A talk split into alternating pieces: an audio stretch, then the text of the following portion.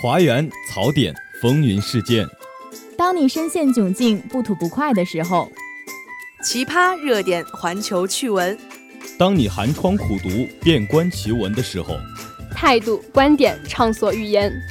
当你杯中有酒却无人论道的时候，当你失意落寞需要人陪，当你成就喜悦渴望分享，当有趣的灵魂找不到归宿。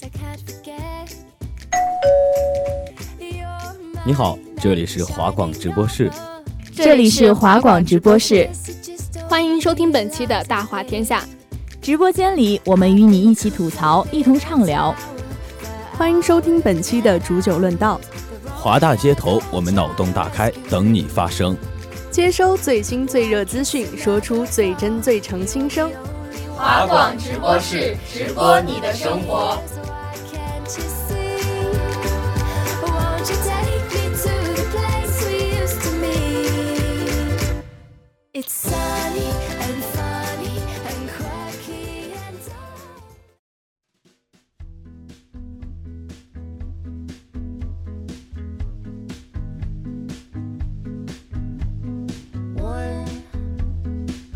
好，欢迎收听华广直播室《大话天下之选秀节目》，让你心动不止一点点。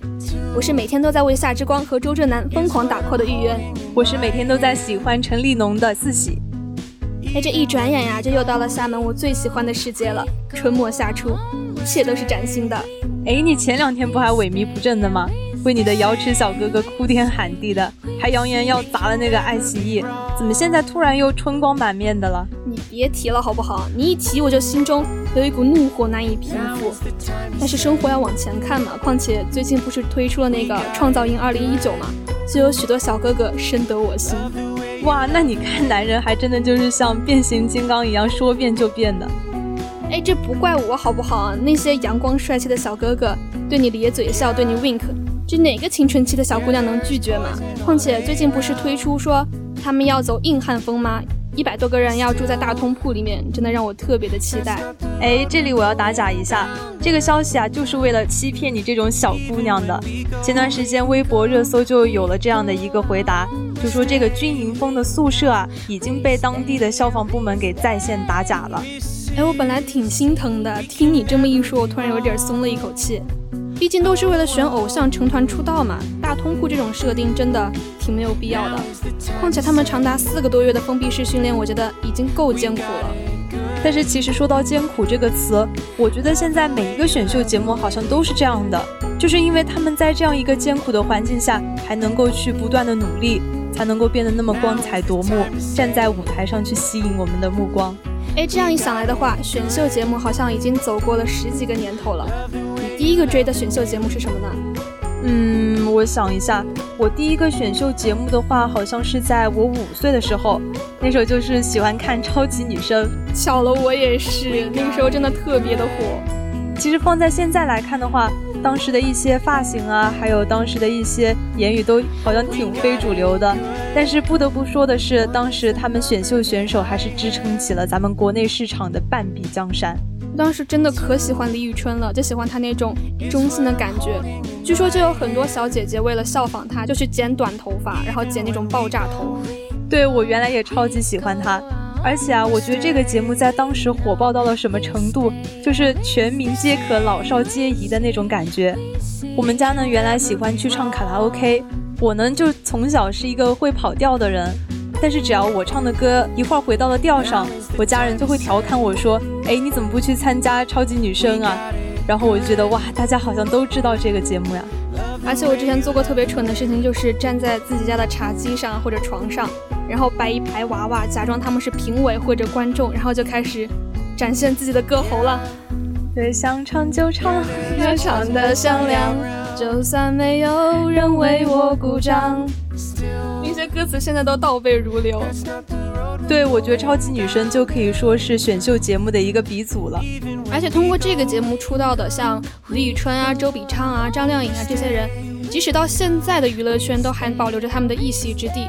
但是像之前红极一时的 Nine Percent，感觉现在已经有一点淡出大家的视野了。谁说的？那是因为你没有去关注他们，好不好？其实我觉得，如果说超级女声是选秀节目的鼻祖，那我觉得偶像练习生肯定就是开启偶像元年的一把钥匙。我之前真的一集不落的全部追完了，当时就是有一种所有的选择权都在我们自己手里的感觉。如果他出道了的话，里面一定有我献出的一份力。对，就是把一百个小哥哥摆在你面前，然后让你自己选出九个来，我感觉啊就像入股一样。如果成功把他送出道了，哇，那这份成就感就不用多说了，就有一种五家有儿初长成的感觉。对啊，还有就是与偶像练习生有着相同设定的创造幺零幺，不知道你听说过没有？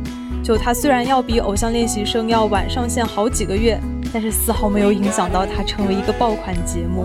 我现在仍然记得啊，当时被微博热搜支配的一个恐惧。像什么孟美岐的撑腰啊，真的特别撩人；还有吴宣仪的那个我又初恋了，真的太甜了。对，而且我觉得节目它一开始就够让人提心吊胆的。我记得第一次进行导师评级的时候啊，各位女生就开始了 battle 环节，非常的刺激。毕竟 A 班的人数是有限的嘛，当然就要使出各种绝活来证明自己的实力了。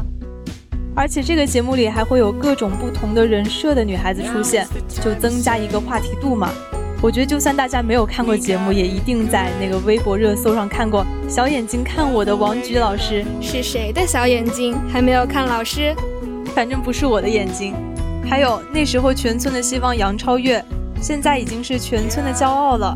他还成为了全民锦鲤，一直到现在啊，他的表情包仍旧是广为流传。前段时间我还转发了那个微博，就求锦鲤保佑我不要秃头，能够心安理得的熬夜去追星，去给咱们的小哥哥打 call。现在的追星女孩真的是特别的不容易啊！像我记得我们之前为了给自己喜欢的女孩投票，都是去定制那种一毛钱一条的短信。据说当时超级女生通过短信投票创造的收入都超过了三千多万，火爆程度真的可想而知了。我好像没有为超级女生投过票，不过我姐当时可是疯狂的为李宇春打 call。嗯，怎么说呢？咱们好像已经跳过了一点零时代为超女快男充话费，也跳过了二点零时代为好声音转身，咱们好像直接进入了这个三点零时代。就比如说二零一七年爱奇艺推出的中国有嘻哈，就是采用的一个网络投票的模式。其实不管是中国有嘻哈、明日之子，还是后来的偶像练习生和创造一零一。都是大同小异的一种选秀类节目吧，但是不管这种套路用了多少遍，观众们依然都能为之疯狂，为之买账。不知道你发现没有啊？现在咱们的国内选秀综艺已经开始逐渐从卫视走向网络了。就比如说，原来咱们都会去湖南卫视看《快乐男生》《超级女声》，但是现在咱们的目光好像更多的集中于爱奇艺或者是腾讯。我觉得吧，这两个平台现在在培养一种偶像养成的模式。其实不光是选手之间，各大平台也是开始了明争暗斗。像今年爱奇艺的《青春有你》悄无声息地落下了帷幕，紧接着另一边腾讯就开始紧锣密鼓地筹备着《创造营2019》了。这明眼人一眼就能看出来嘛，这不是妥妥的打对台吗？哎，说句实话，我都没看过这个《青春有你》，是不是宣传做的不够到位啊？我觉得不仅仅是宣传，连最后的排名都挺让人匪夷所思的。这个梗我听过。前段时间有网友说，这个排名是摇号摇出来的。对啊，我之前特别看好的出演过《延禧攻略》五阿哥的那个陈有为，据说每次排名都是前三名，但是不知道为什么最后的总决赛却意外的成了第八名，真的让人难以接受。哇，感觉票数含水还是太过了吧？而且虽然我没有看过《青春有你》这个节目，但是有网友细心的贴出了去年和今年出道票数的一个对比，感觉差距真的很大。就是今年的 C 位选手票数，如果放在去年的话，就勉强只是第八名而已。那意思就是说，够出道的只有两位了。对啊，就数据缩水非常大。而且还有人说，今年这档节目命运还是很多舛的。就比如说制作播出之际，他就面临了换名风波，随后又因为各种各样的限制播放，导致啊他的收视率是一路下滑。那和它比起来，《创造营2019》已经是迎来了一个开门红了吧？刚播出了一期，反响就比《青春有你》要好很多了，话题量啊、关注度啊都特别的高。但是毕竟这是选秀节目嘛，它究竟能火多久，还是让我们拭目以待吧。没错，感觉这个选秀节目最重要的还是看粉丝，而我们现在已经是一个成熟的粉丝团体了，并不是你给我啥我就磕啥。就是现在咱们有了一个更加成熟的追星环境，在追星的同时，我们可以做着很多很多类似不断升级打怪的追星任务。而且我们也不再满足于悄无声息的在背后默默的支持他们了，我们还会自行的组织一些像粉丝后援会啊，还有一些网站，然后来记录他们的成长情况，记录他们的一点一滴。我觉得非常厉害的就是这些粉丝团体，他们还有技术部门，就比如说所谓的数据打头组、反黑组啊啥的，就让我觉得他们真的太熟练、太细致了。难道我已经没有资格作为一个追星人了吗？他们已经是一个有组织、有纪律的团体了。对，真的太专业了。而且我们也不再满足于只在节目中了解他们了，像微博热搜啊、超话呀，甚至小道消息，都成为了我们了解明星的一个渠道呢。这些消息看起来云淡风轻，其实背后隐藏着多少风起云涌的竞争，都是我们不知道的。对，我觉得很多粉丝还是很护短的，就比如说在一些超话下面积雪的发帖啊、求评论，是各种操作都让人目不暇接的。不过在这里啊，还是要说一句，咱们要抵制私生饭。其实除了私生饭以外呢，粉丝和非粉也有更具体的分类，就像死忠粉呀、路人粉呀、亲妈粉、老婆粉、女友粉等等。哎呀，你说的我都饿了，什么粉不粉的？此刻我就想吃一碗牛肉粉。你那是饭圈的言论好吗？在现在做粉丝啊，你不会点粉圈的言语，估计都看不懂他们的操作了。那可以看出，现在咱们的粉丝比之前相比，真的热情多了，是什么饭圈啊啥的。而且很多商家好像就是看中了粉丝的这种购买力，就不停的出一些明星同款、明星周边，还请他们来做自己的代言人。因此啊，粉丝也是卯足了劲，促成了许多的销量神话。可是如果这样下去的话，长此以往的话，就为了追求一个这样的繁荣，让自己的偶像看起来很有人气、很厉害。那有些粉丝会不会产生一些造假的行为呢？就是购买水军嘛，我觉得这种情况应该还是有的吧。但是他们的偶像究竟能够走多远，还是得看自己的实力的吧。其实我觉得现在一些偶像就是靠粉丝给拉起来的，我觉得这样的风气还是希望能够得到一个遏制吧。同时也希望商家不要有所谓的割韭菜的想法，毕竟还是要用长远的眼光去做生意、做宣传嘛。而且随着选秀节目的增多，想要通过选秀节目成为明星的人也越来越多了，竞争压力因此就特别大。千百万人走独木桥这种形容词也不仅仅只是形容于高考了。但是真正能成为顶流的也只是那千百万分之一，而其他人则会成为他的垫脚石。即使有人能一夜成名，他能活多久呢？也会打上一个巨大的问号。其实这种现象不仅是偶像需要深思，我们每一个人都需要深思。现在可能有一些人放弃了学业，或者是放弃了自己的工作，去选择追求梦想，去选择去当练习生。我觉得这个出发点它还是好的，但是我觉得如果去选择了这条路，就一定要去坚持下去。好了，聊了这么多有关于选秀节目的内容了，那就让我们来看看又有多少奇葩的事儿能够脱颖而出吧。让我们一起来走进今天的奇葩天下事。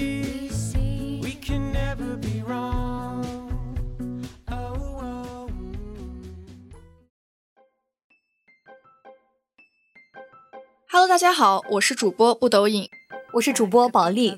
这一年代啊，不仅各个选秀节目争来争去，就连还在妈妈肚子里的双胞胎也开始争起来了。妈妈肚子里的双胞胎争什么啊？就是啊，前段时间在宁夏银川有一个女子怀了一对双胞胎姐妹，在她去医院做产检的时候呀，发现两个孩子竟然在打架。先是右边的宝宝动手打了左边一拳，左边立马还击，连续战斗了好几个回合呢。这一幕真的是引发众人哈哈大笑啊！那你这事儿听起来还真的挺有意思的。我想正是应了那句话，争宠要从肚子里抓起。我猜他俩应该是在争谁先出来谁当姐姐，谁后出来谁当妹妹吧。哎，不过这个事儿我们旁人看起来是挺有意思，但是我觉得可苦了妈妈了。你想小孩在肚子里打架，妈妈该有多难受啊？这俩小孩也是实力演绎，从肚子里就开始坑妈。不过还好啊，现在双胞胎都已经顺利出生了，妈妈再也不用挺着大肚子，终于可以做产后瘦身了。你说到这个瘦身减肥啊，我想起来了，最近我又看到一个两百多斤男孩的有趣故事。两百多斤的男孩有什么有趣的故事呀？就事情是这样的嘛，就是四月九号呢，辽宁的一个男孩和父母在公园散步的时候，不小心掉到湖里去了。然后呢，这个男孩就挂在景区救援船只边等待救援。消防员来了以后呢，这个男孩和消防员的对话真的是非常有意思哈。这个男孩呢，就操着一口的东北大碴子味儿，就给消防员说：“我这两百多斤呢，你们能行吗？整个起重机给我吊上去得了。”然后就一直在为消防员担心嘛。我觉得他可能也是，主要是自己比较害怕和紧张吧。这事实证明啊，太胖了可真的是会有生命危险，不然别人想救你的时候都感到心有余而力不足呢。生命危险倒还真的不至于，因为这个水也仅仅只是没过了他的胸部而已。最后呢，在六名消防员的帮助下，终于将这个男孩也是成功的救上了岸。既然这个水不深，我觉得还有另一种解决方法，说来听听。我觉得我们可以用凝固剂把底下的水凝固起来，这样人就可以直接浮上来，难道不好吗？嗯，理是这样的，没错，凝固剂是会把水凝固起来，但是如果人也在里面的话，可能就不是那么回事儿了。但好像也不是这个理儿吧？哎，你怎么这么倔呢？如果你还不相信的话，那我就给你举个例子吧。就是最近呢，有一个小哥参考了日本一个视频博主的创意，他就是将那个凝固剂放在了浴缸的泡澡水里面，仅仅二十秒钟之后呢，他整个人就动弹不得了，费了好大的力气才挣脱出来。看来今天啊，我对凝固剂有一个重新的定义了。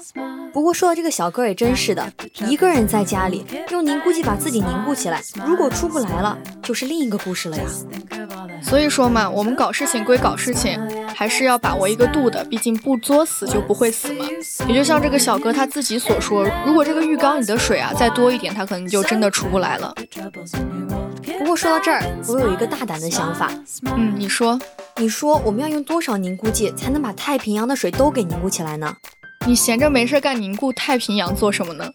你说把太平洋凝固起来了，我们就五湖四海一统归一，然后再一统四海八荒，难道不好吗？哎，看来我们小马还真是挺有梦想的。不过你这个梦想也只能想想罢了。嗯，梦想还是要有的，万一要是实现了呢？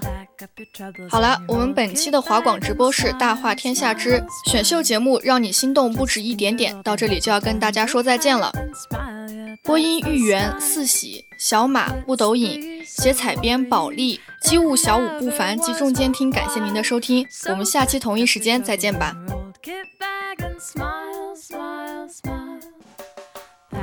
troubles